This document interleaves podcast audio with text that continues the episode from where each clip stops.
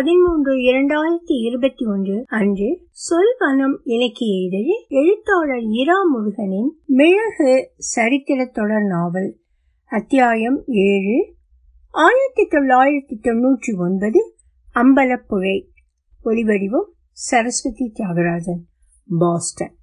திலீப் ராவ்ஜி தன் காலை நடைப்பயிற்சியிலிருந்து திரும்பி வந்தபோது வீட்டு முகப்பில் போட்டிருந்த தோட்டத்தில் ஒரு பசுமாடு மேய்ந்து கொண்டிருப்பதை பார்த்தார். தோட்டத்தை கிட்டத்தட்ட திண்டு தீர்த்திருந்தது அந்த மாடு.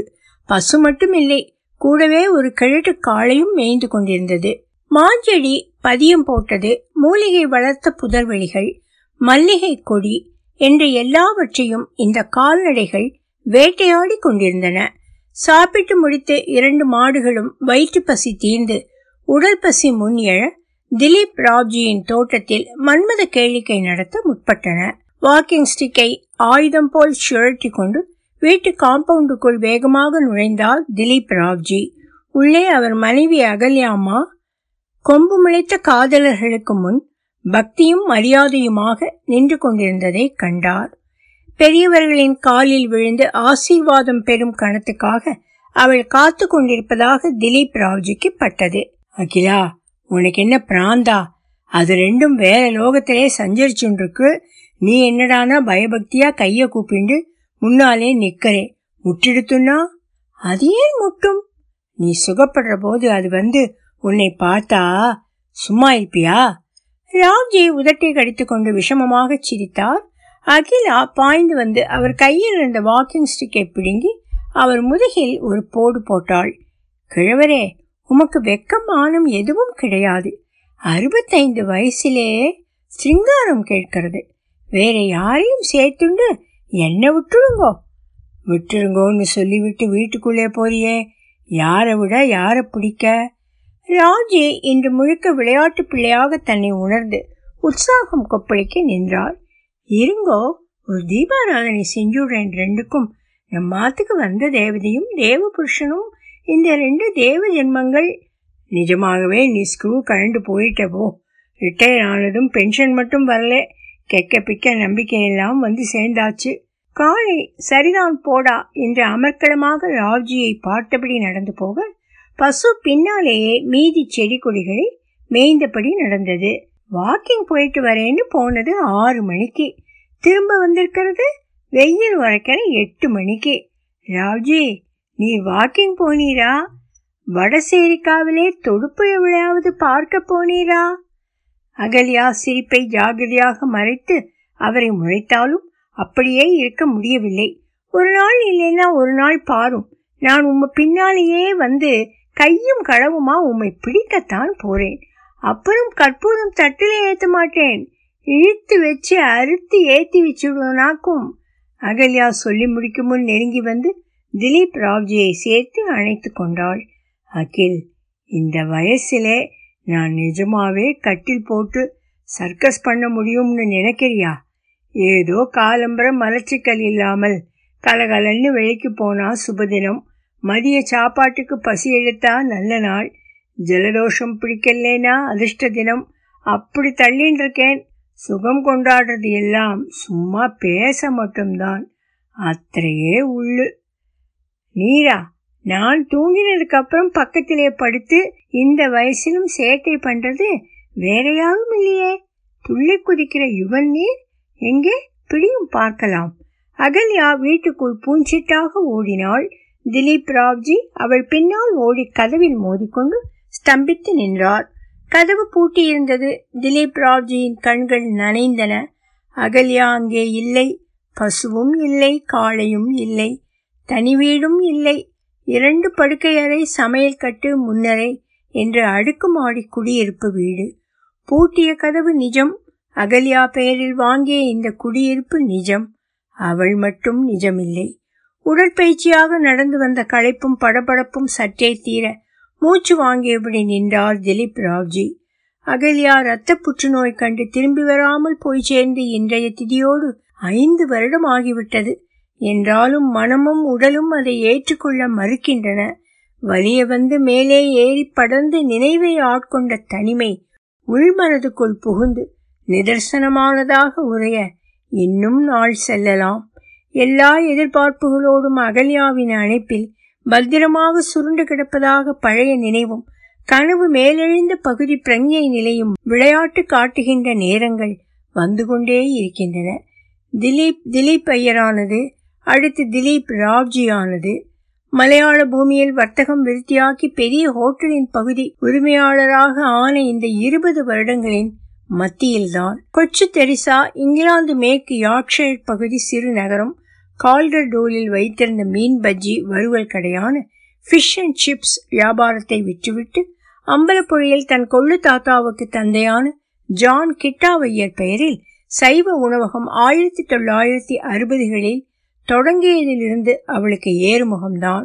ஜான் கிட்டாவையர் உணவகத்தை தன் நிர்வாகத்தால் வெற்றியடைய வைத்து தெரிசாவால் லாபத்தில் பங்கு அளிக்கப்பட்ட திலீப்பும் மத்திய சர்க்கார் உத்தியோகத்தில் சம்பாதித்து மிச்சப்படுத்தி அவர் மனைவி அகல்யாவும் தெரிசா ஹோட்டலில் பங்குதாரர்களாக சேர்ந்தது எண்பதுகளில். பகுதி உரிமையாளர் பட்டம் வெகுஜன வழக்கில் விரைவில் உரிமையாளர் ஆனது. கொஞ்ச நாள் அவரை திலீபன் பரமேஸ்வர ஐயர் என்று அழைத்தார்கள். இத்தனை நீளமான பெயர் எதற்கு என்று நடுவில் சுருக்கி திலீப் பி. ஐயர் என்று அழைத்து பார்த்தார்கள். அது ஏனோ ஒட்டவில்லை. பெயரில் பி. எதுக்கு? ஹோட்டல் முதலாளிகள் அதுவும் பெரும் தோதில் சைவ உணவகம் நடத்துகிற வெற்றி பெற்ற ஹோட்டல்காரர்கள். எல்லாரும் உடுப்பி பின்னணியிலிருந்து வரும் ராவ்ஜிக்கள் என்று எல்லோருக்கும் தெரியும். உடுப்பியிலிருந்து வராவிட்டால் என்ன? ஹோட்டல் நடத்துகிறார் இல்லையா? திலீப்பையும் ராவ்ஜி ஆக்கிவிட்டார்கள் நண்பர்களும் விரோதிகளும். விரோதிகள் என்றால் தொழில் முறையில் ஆரோக்கியமான போட்டியில் ஈடுபடுகிறவர்கள் நேரில் தனி மனுஷராக பழக பிரியமும் நேசமும் உள்ளவர்கள். இப்படி எல்லோரையும் தட்டுப்பட வைத்து திலீப் ராவ்ஜிக்கு பகவான் கொடுத்த கொடை அவரும் எல்லோருக்கும் அன்பான நண்பர்தான். அவர்களோடு வாணிபம் பேசுவார் தொழில் அபிவிருத்தி பற்றி பேசுவார். ஹோட்டல் தொழிலில் ஈடுபடுகிறவர்கள் சந்திக்கும் பொதுவான பிரச்சனைகளையும் தரவேண்டிய தீர்வுகளையும் பற்றி பேசுவார். ராவ்ஜியாக பேசுவது எளிதாக இருக்கிறது அதற்கெல்லாம். Dilip Iyer Mumbai shower blade company ஆபீஸில் டைபிஸ்ட் பெயர் போல ஒலிக்கிறதாக அகல்யா சொல்லியிருந்தாள். அவளுக்கு பிடிக்கவில்லை என்றில்லை அவரை வெறும் திலீப்பாக காணவே அவளுக்கு இஷ்டம். வெறும் திலீப்போ வெள்ளம் போட்ட திலீப்போ ஐயரோ ராவ்ஜியோ? திலீப்புக்கு அகல்யா காலமானதும் பேச்சு துணை அற்றுப்போனது முதல் துக்கம். அவருக்கு மராட்டி இலக்கியத்தையும் மலையாள கவிதையையும் மார்க்சியத்தையும் ஷேக்ஸ்பியரையும் சர்ச்சை செய்ய பேச்சு துணை வேண்டாம். அதெல்லாம் தெரியும் தான். ஆனால் அது சம்பந்தமான பேச்சு திலீப் ராவ்ஜியின் தந்தையார் பரமேஸ்வர ஐயர் காலத்திலேயே ஓய்ந்து போனது. தில்லி போய் வருகிறேன் என்று பம்பாயில் இருந்து புறப்பட்டு திரும்பும்போது திடீரென்று நாக்பூரில் காணாமல் போனவர் பரமேஸ்வரன். திலீப்புக்கு அரசியலோ இலக்கியமோ அத்துப்படி எல்லாம் சம்சாரிக்கான் மடுப்பு தோணுன்னு பேசி களைத்து போயாச்சு. இனி எதுவும் பேச வேண்டாம். சிலப்பதிகாரத்தில் தாவரங்கள் மணிமேகலையில் சூப்பர் நேச்சுரல் கூறுகள் பற்றி பேசி தீர்க்க அவரால் முடியாது. ஆனால் நேற்றைக்கும் இன்றைக்கும் தட்பவெப்பநிலை எப்படி இருக்கிறது? இன்றைக்கு மழை பெய்யுமா? நாளை புயல் உருவாகிறதாமே என்று வானிலை பேசவோ? பழைய இந்தி மற்றும் பழைய மலையாள சினிமா வந்து போகும் விழாக்கள் பற்றி சுக்கும் ஏலமும் தட்டி போட்ட தேநீர் குடித்தபடி உற்சாகமாக பேசவோ? சாமர்த்தியமுள்ள அரட்டைக்கார திலீப் ஒருத்தர் இருந்தார். அகல்யா புறப்பட்டு போனதும் அவரும் காணாமல் போனார். அவர் வீட்டு சாப்பாடு சாப்பிட்டு வெகு நாள் ஆகிறது. ஹோட்டல் நடத்தினாலும் வீட்டில் ஒரு பொரியல் ஒரு துவையல் ஒரு ரசம் ஒரு கீரை மசியல் ஒரு பப்படம் என்று ஒரே ஒரு நாள் சாப்பிட கிடைத்தால் அம்பலப்புழை ஸ்ரீகிருஷ்ணனை வந்தித்து நன்றியும் கடப்பாடும் சொல்லி வணங்குவார். பெரிய விருந்து ஓணமும் பொங்கலும் விஷுவும் தீபாவளியும் எல்லாம் கொண்டாட இலை நிறைய அதுவும் இதுவும் வந்து கொண்டிருக்க வேண்டாம்.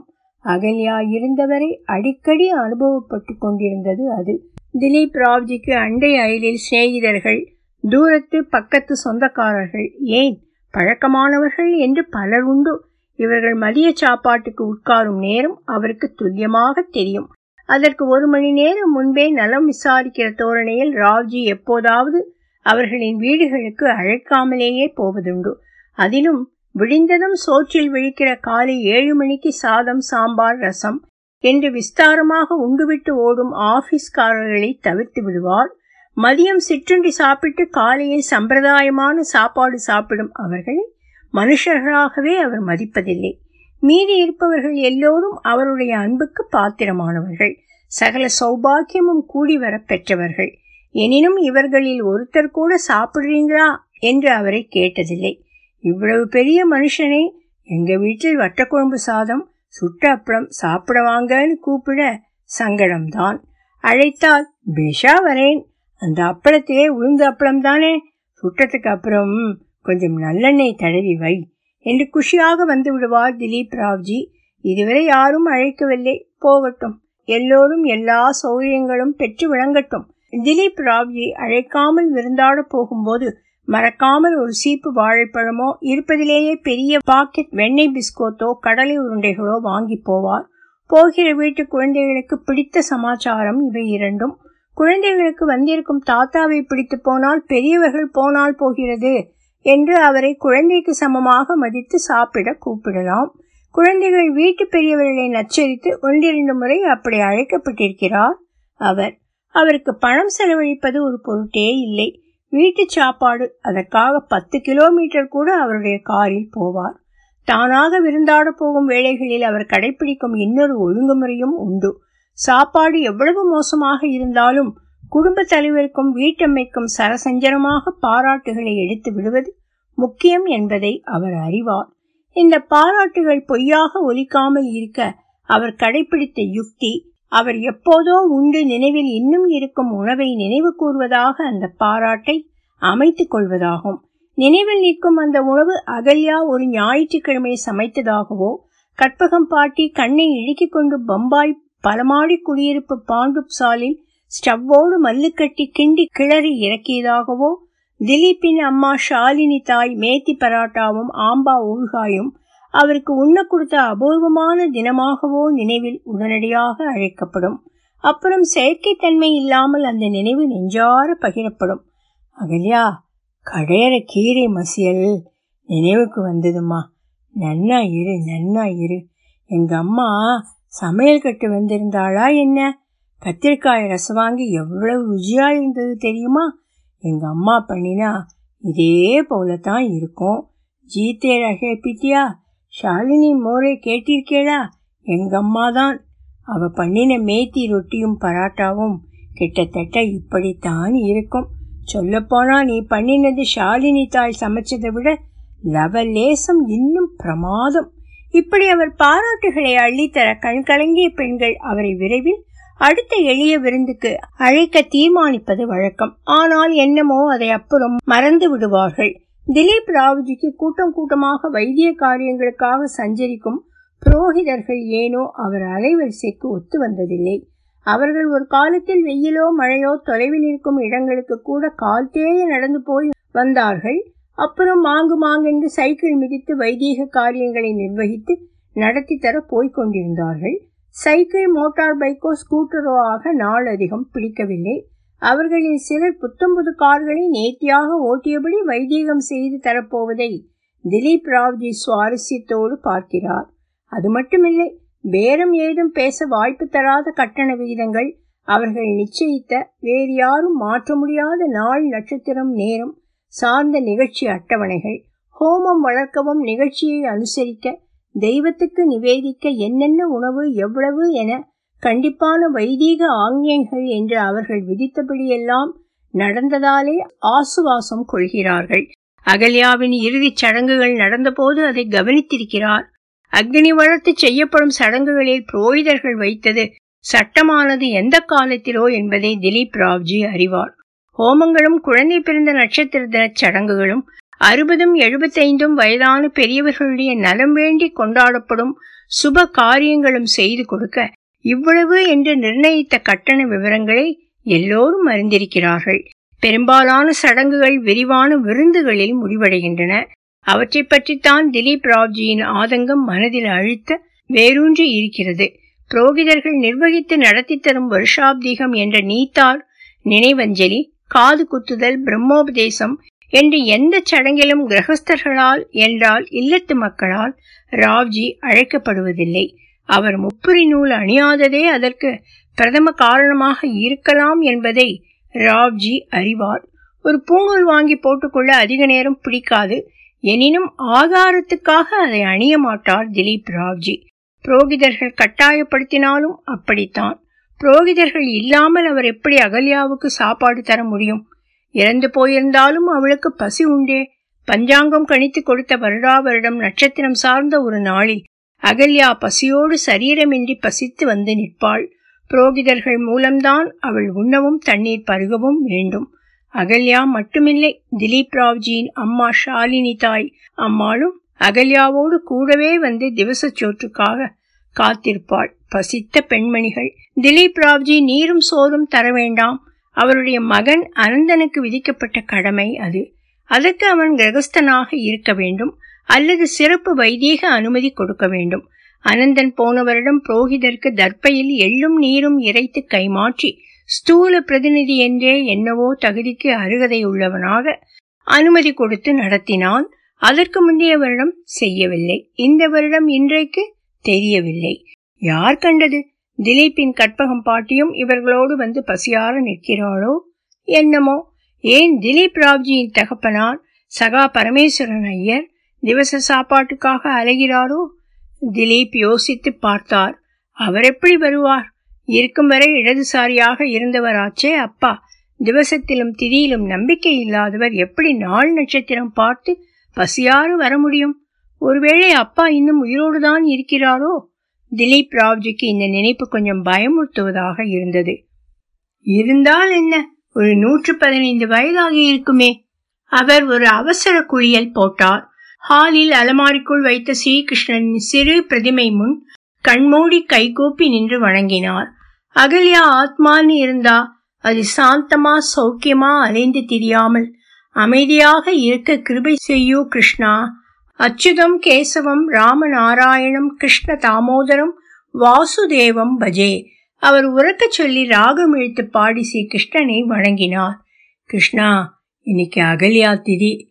புரட்டாசி திரியோதசி அவள் போன நாள் அகல்யாவோட சிராத்தத்தை நடத்த இதுவரை முன்கை இழுக்கலே. எடுத்து திவசம் பண்ணியிருந்தா. இன்றைக்கு அவளுக்கு ஒரு குத்து சோறும் மேலே எள்ளும் தண்ணியும் இறைச்சி கிடக்கும். இன்னும் ஒரு வருஷத்துக்கு அவளோட ஆகாரமும் பானமும் அதுதான் விதிச்சவன் நீதானேப்பா. அவ இந்த ரெண்டுக்காகவும் இல்லை. வேற எதுக்காகவும் அலையாமல் நிறைவோடு இருக்க கிருபை செய்யப்பா. கூடவே ரெண்டு பேர் வயசான ஸ்திரீகள் எங்க அம்மாவும் என் பாட்டியும் அவளுக்கும் ஆகாரமும் ஜலபானமும் வருஷம் முழுக்க கிட்ட. இன்னும் கொஞ்சம் கருணை செய்யൂ கிருஷ்ணா.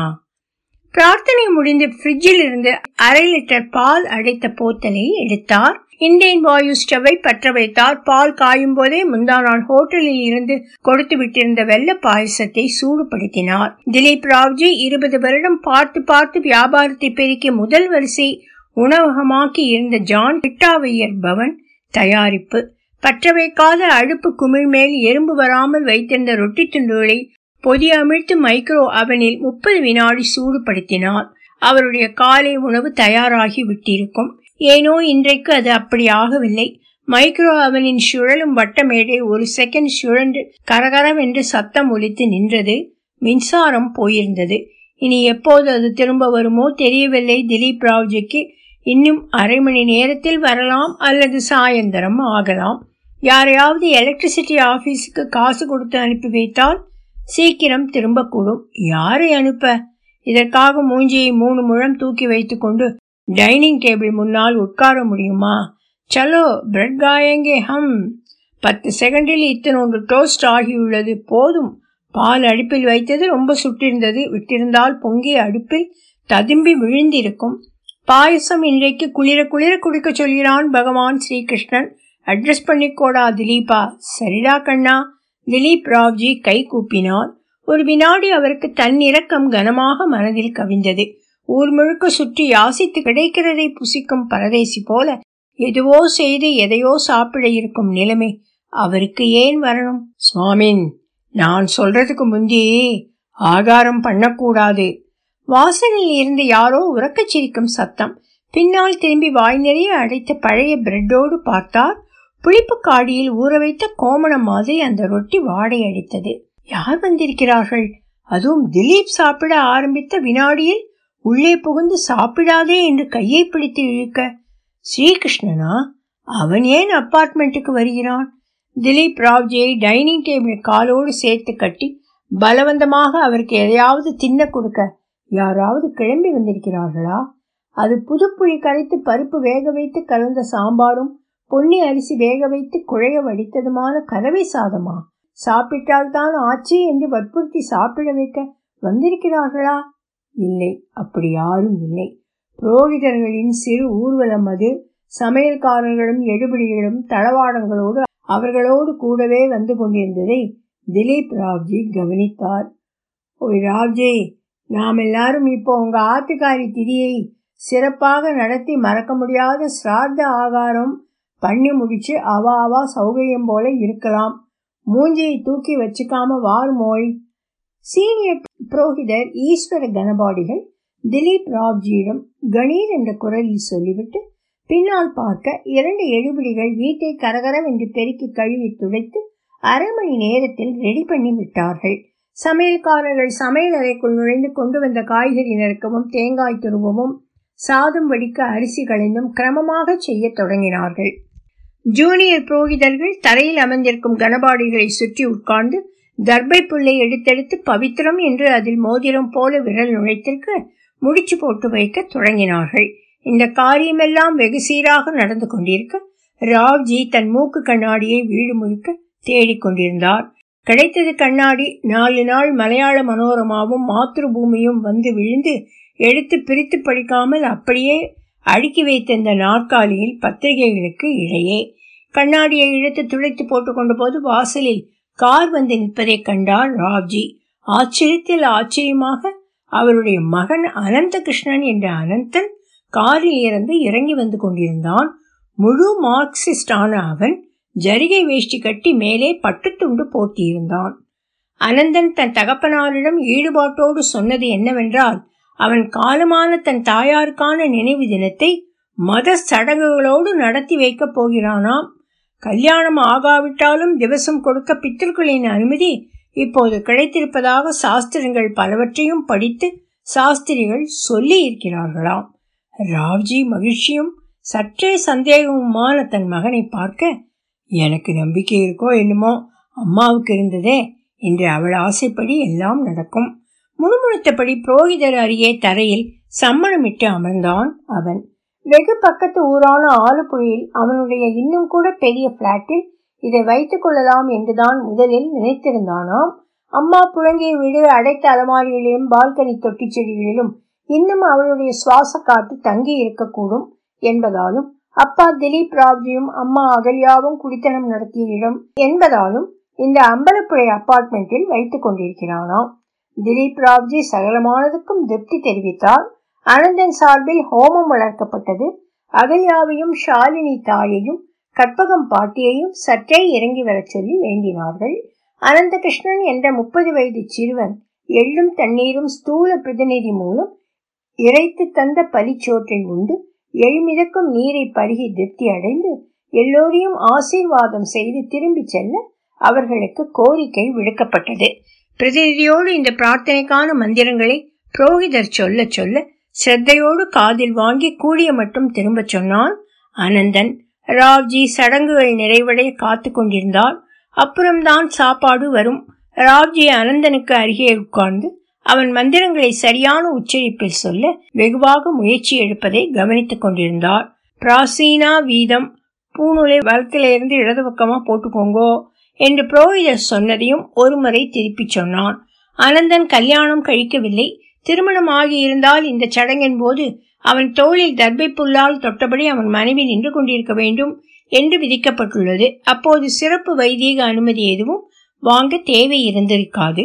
இன்றைக்கு அனந்தன் நல்ல மனநிலையில் இருப்பதை ராவ்ஜி கவனித்தார் அகல்யாவுக்கே எல்லா புகழும். இந்த சடங்கு எதிலும் நம்பிக்கை இல்லாத மகனை அழைத்து வந்து காரியங்கள் நடத்தி சிரார்த்த சமயம் சாஸ்திரப்படி உண்டாக்கி நல்ல முறையில் நடக்க வைத்திருக்கிறாள்.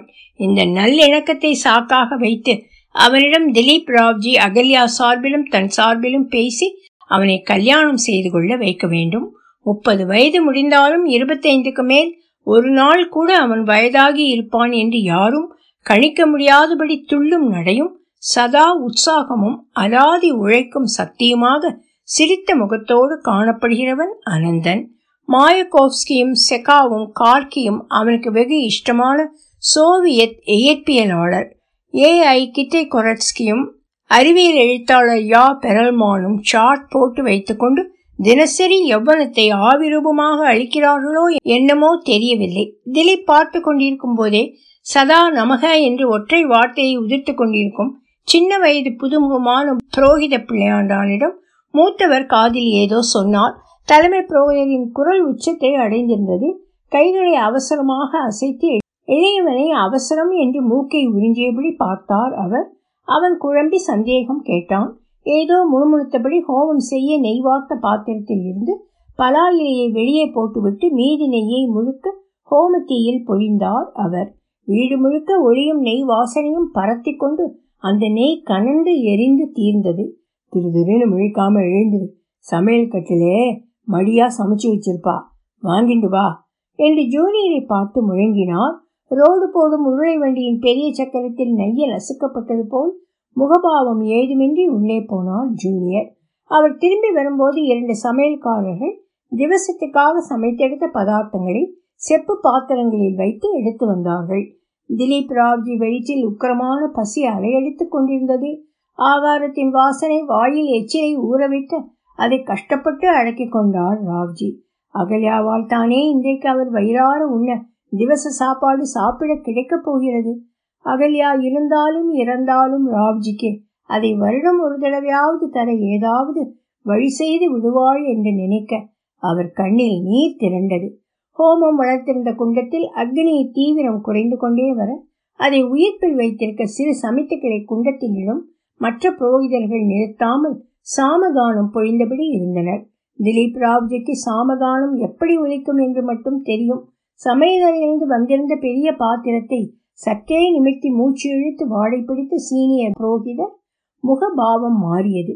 ஏதோ தவறு நடந்திருக்கிறது என்று சொன்னது அது. இது சாஸ்திரோத்தமா செய்ய சம்பிரதாயம்.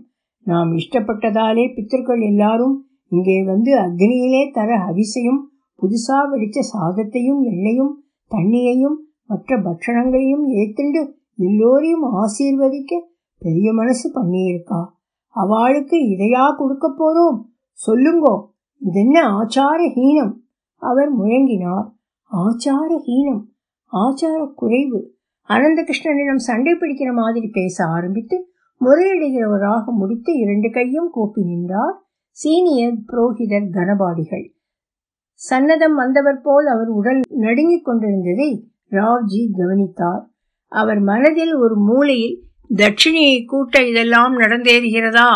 என்று சின்னதாக ஒரு சம்சயம்.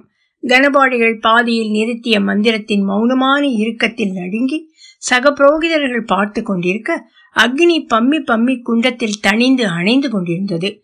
கனபாடிகளையே சலனமின்றி பார்த்தபடி இருந்தான் அனந்தன். நீங்க ஏற்பாடு பண்ணி இங்கே அனுப்பி இருக்கிற சமையல்காரா? இதுக்கு முன்னே திவசத்துக்கு சமைச்சிருக்காளா? அதிகாரத்தை குரல் மூலம் நிலைநிறுத்தும் அவசரமான முயற்சி அது. அனந்தன் மிளகும் ஏலமும் கிராம்பும் விற்று பெரிய லாபமும் இடதுசாரி பிரமுகருமாக பிரபலமும் கூடி வரும் இளைய நட்சத்திரமாக இருக்கலாம். கனபாடிகள் கனபாடிகள் தானே. இந்த மாதிரி சூழ்நிலைகளில் அவர்தானே பெரியவர். அவர் ஆச்சாரஹீனம் என்று சொன்னால் ஆச்சார குறைதான் அது. அப்பீலுக்கு எந்த கோர்ட்டுக்கும் போக முடியாது. இந்த நினைப்போடு நெஞ்சு நிமிர்ந்து நின்றார் கனபாடிகள். ஏன் சுவாமிகளே என்ன விஷயம்னு இப்படி சத்தம் போடணும்?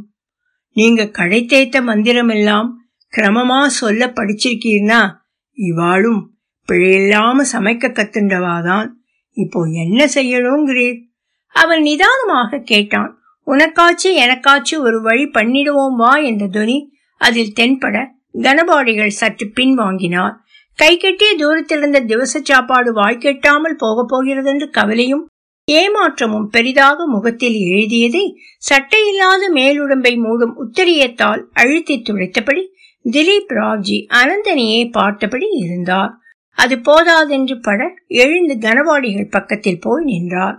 அவர் காலடியில் கனபாடிகள் தரையில் உட்கார்ந்து மேலே நோக்கியது சற்று ஆசுவாசமாக தெரிந்தது திலீப் ராவ்ஜிக்கே. நீங்க வைதிகர்கள் நாங்களோ லௌகீகர்கள். ஆச்சாரமும் ஆச்சாரஹீனமும் நீங்க என்னன்னு விளக்கமா சொன்னா ஹீனமானதை நிவர்த்திக்கிறது பெரிய விஷயமே இல்லைங்கானோ? உங்களுக்கு எங்க ஆதரவு வேணும்? எங்களுக்கு உங்க வழிகாட்டுறது வேணும். விரோதம் எதுக்கு? சொல்லுங்கோ என்ன சமாச்சாரம்? வீட்டு பெரியவராக கண்ணாடியை துடைத்து போட்டுக்கொண்டபடி திலீப் ராவ்ஜி சொன்னது அனந்தனை மட்டுமில்லை மற்ற புரோகிதர்களையும் ஆகர்ஷித்ததாக தெரிந்தது அவருக்கு. பின்னே அவர் வீட்டுக்குள் வந்து உட்கார்ந்து அறையும் காலுமாக வார்த்தை சொல்லி ரௌத்ர பாவம் காட்டினால் சும்மா இருக்கவா? இத்தனை காலம் பழகி இருக்கிறார் ராவ்ஜி. தனபாடிகள் சமைத்து கொண்டு வந்த பாத்திரங்களை கூர்ந்து பார்த்தார். பெரிய உளுந்து வடைகளும் அதிர்சமும் வாழைக்காய் கறியும் அந்த பாத்திரங்களில் நிறைந்திருந்தன. எல்லாவற்றையும் எடுத்து குப்பையில் இருந்துவிட்டு வேறெதையோ பாகம் பண்ண சொல்ல போகிறாரோ இந்த கனபாடிகள் அப்படி இருந்தால் திலீப் ராவ்ஜி சும்மா இருக்க போவதில்லை. பாத்திரம் பாத்திரமாக பிடுங்கி வைத்துக் கொள்ளப் போகிறார் அவர். அகல்யா அவருக்கு பக்கபலமாக இருப்பாள். ஜூனியர் கத்துக்குட்டி புரோகிதரிடம் கனபாடிகள் ஏதோ சொல்லி சமையலறைக்கு அனுப்பியதில் தான் இந்த சச்சரவு ஆரம்பமானது என்பதை நினைத்து பார்த்தார் ராவ்ஜி. என்ன விஷயம்? என்று தன் பார்வையை அவர் மேல் எரிந்தார் எனக்கு தெரியாது என்று அவசரமாக தலையாட்டிய கத்துக்குட்டி யாரும் சொல்லாமலேயே நமக சொன்னார் வைதிகால் லௌகிகால் சம்வாதம் இருக்கட்டும். நாம ஒருத்தருக்குத்தர அனுசரணையா இருந்தா ஒரு பிரச்சனையும் வராது. திவச சமையலே அவசியம் என்ன கூட்டணும்? சொல்லுங்கோ. என்ன கூட்டணும்? மிளகு. இங்கே அது கூட்டின தடமே தெரியலே. அதுக்கு மேலே ஆச்சாரஹீனமா பட்ட மிளகாய் வத்தலை போட்டு சமைச்சிருக்காள். மகா திருசமன். மகா பாபமோன்னா அது. கனபாடிகள் அங்கவஸ்திரத்தால் முகம் துடைத்தபடி சொன்னார். கனபாடிகள் விஷயத்துக்கு வர பத்து நிமிஷம் இப்படி பிடித்தது. திலீப் ராவ்ஜி சொல்ல முடியாத ஆசுவாசத்தோடு தன் மகன் அனந்தனை நோக்கினார். பிரச்சனை என்ன என்று தெரிந்துவிட்டது. அதை தீர்க்க அவர் இனி முற்படுவார். கனபாடிகளே கொஞ்சம் இரும். நான் கிச்சன்லே போய் என்ன நடந்ததுன்னு பார்க்கறேன். ஏசியை போடுடா ஆனந்தா பாவம் வேர்த்து வடிகிறார் மாமா என்றபடி நடந்தார் ராவ்ஜி. இன்னும் ஐந்து நிமிடத்தில் திரும்பி வந்து பிரச்சனை முடிந்ததாக தீர்வை சொல்லி சுபம் போட வேண்டும். திவசத்தில் எதுக்கு சுபம்? நன்றி. ஏதோ ஒண்ணு. என்ன செய்யலாம்? ராவ்ஜியின் மூளை அலாதி சுறுசுறுப்பில் யோசித்தது. மாதவையா சிறுகதையில் சாஸ்தா பிரீதிக்கு சாப்பிட போனவர் தன்மேல் சாமி வந்ததாக ஆடி அடங்கி வந்திருந்தவர்களுக்கு ஆகாரமும் தட்சிணையும் பாலடை பிரதமனும் கிடைக்க வழி செய்த மாதிரி அகல்யாவை ஆவியாக தன்மேல் வருவிக்கலாமா? வருவாளா அகல்யா? சமையல் கட்டுக்குள் நுழைந்தபோது மூன்று சமையல்காரர்களும் திரு திருவென்று விழித்தபடி நின்றதை கண்டார். மிளகா போட்டீங்களா இதையாவது? அவர் கேட்க அவசரமாக இல்லை என்று மறுத்தாலும் குரலில் தப்பு செய்த போதம் தெரிந்தது. அந்த வாழைக்காய் பொரியலை எடு. ஹோட்டல்காரராக கேட்டார். காய் வரும்போதே வற்றல் மிளகாய் மிடுக்கோடு வந்தது. கையில் அதை வாங்கும்போது ஒரு வினாடி நிலநடுக்கம் வந்தது போல் திலீப் ராவ்ஜி காலடியில் பூமி அதிர்ந்து ஆடியது. சமையல்காரர்கள் சுவரையும் கதவையும் அவசரமாக பிடித்துக்கொண்டு விழாமல் நின்றார்கள். யாரோ சின்ன பெண்ணோ பையனோ அப்பா அப்பா என்று எங்கேயோ யாரையோ தேசலாக அழைப்பது ரேடியோவில் முள்ளகர்த்தி போகாத ஏதோ தூரத்து ஸ்டேஷன் ஒளிபரப்பு மாதிரி கேட்டது. ஏசியிலிருந்து வந்த சத்தமா என அபத்தமாக யோசித்து கைவிட்டார் திலீப் ராவ்ஜி. ராவ்ஜி பாத்திரத்தோடு பொரியலை சற்றே முகர்ந்து பார்த்தார். அது கமகமவென்று மிளகு அரைத்து கலந்த தீர்க்கமான வாடை வீசியது. நான் என்ன சொல்ல வரேன்னா கனபாடிகள் குரல் பதுங்கி ஒலித்ததை அவர் கேட்டபடி ஹாலுக்கு வந்தார். எனக்கு ஜலதோஷம். மிளகை அடையாளம் காணாம வத்த மிளகாயா வாட பிடிச்சிருக்கலாம். ஆச்சாரஹீனம் வரக்கூடாதுன்னு தான் மெனக்கடுறேன். தப்பா ஏதாவது சொல்லியிருந்தா அது ஆர்வ கோளாறுலே வந்ததா இருக்கும். க்ஷமிக்கணும் பெரியவா சின்னவா எல்லோரும். அவர் எழுந்து நின்று தொடர்ந்து கும்பிடு போட்டபடி இருந்தார். அந்த திவச சாப்பாடு சுவையும் மிளகு வாசனையுமாக சிறப்பாக அமைந்து போனது. சாப்பிட்டு தட்சணையாக பெற்ற பணம் வேஷ்டி துண்டு பாத்திரங்களை பத்திரமாக எடுத்துக்கொண்டு கனபாடிகளும் கோஷ்டியினரும் கை நிறைய காசு வாங்கிய சமையல்காரர்களும் திரும்பி போக பத்து நிமிஷம் உட்கார்ந்தபடியே கண்மூடி ஓய்வெடுத்த பின் அனந்தனும் கிளம்பினான். இன்னும் ஒருத்தர் வயிறு நிறைய சாப்பிடலாம். சாப்பாடு மிஞ்சி இருக்கு. என்றபடி திலீப் ராவ்ஜியை பார்த்தான் அவன். நீ போய்க்கோ. இன்னும் பத்து நிமிஷத்திலே யாராவது வந்து நின்னுடுவா. எடுத்து போட்டுடுறேன். அவன் சரிப்பா. கதவை ஜாக்கிரதையா அடைச்சி வச்சுக்கோங்கோ. என்றபடி கிளம்பும்போது பொள்ளாச்சி மளிகை ஸ்டோர் பையன் சைக்கிளில் வந்து இறங்கினான். என்னப்பா மளிகை சாமானுக்கு பணம் பேங்க் கணக்கில் போட்டாச்சே. அது இல்லை சார். சிட்டப்படி கொடுக்க வேண்டிய பொருளில் ஒன்று கொடுக்க விட்டு போச்சு. முதலாளி ஏசினார். சார் வீட்டிலே படையல் ஓடி போய் கொடுத்துட்டு வாங்கினார் இந்தாங்க சார். அவன் ஒரு பெரிய பாலித்தீன் பாக்கெட் மிளகை திலீப் ராவ்ஜியிடம் கொடுத்து விட்டு போனான். கதவை வெறுமனே சாத்தி விட்டு திலீப் ராவ்ஜி உள்ளே வர வாசலில் இருந்து கையழகம் கதவு திறந்து குரல் ஒன்று ஒழித்தது இப்போ என்ன? கடுகு தர விட்டுட்டியா? திலீப் ராவ்ஜி கேட்டுக்கொண்டே பின்னால் திரும்பினார். குரல் தயங்கி தயங்கி மறுபடி ஒழித்தது நான் பரமேஸ்வரன் வந்திருக்கேன். பசிக்கிறது. எந்த பரமேஸ்வரன்? திலீப் ராவ்ஜி கேட்டார். உங்க அப்பாடா திலீப்? ஒளிவடிவம் சரஸ்வதி தியாகராஜன் பாஸ்டன்.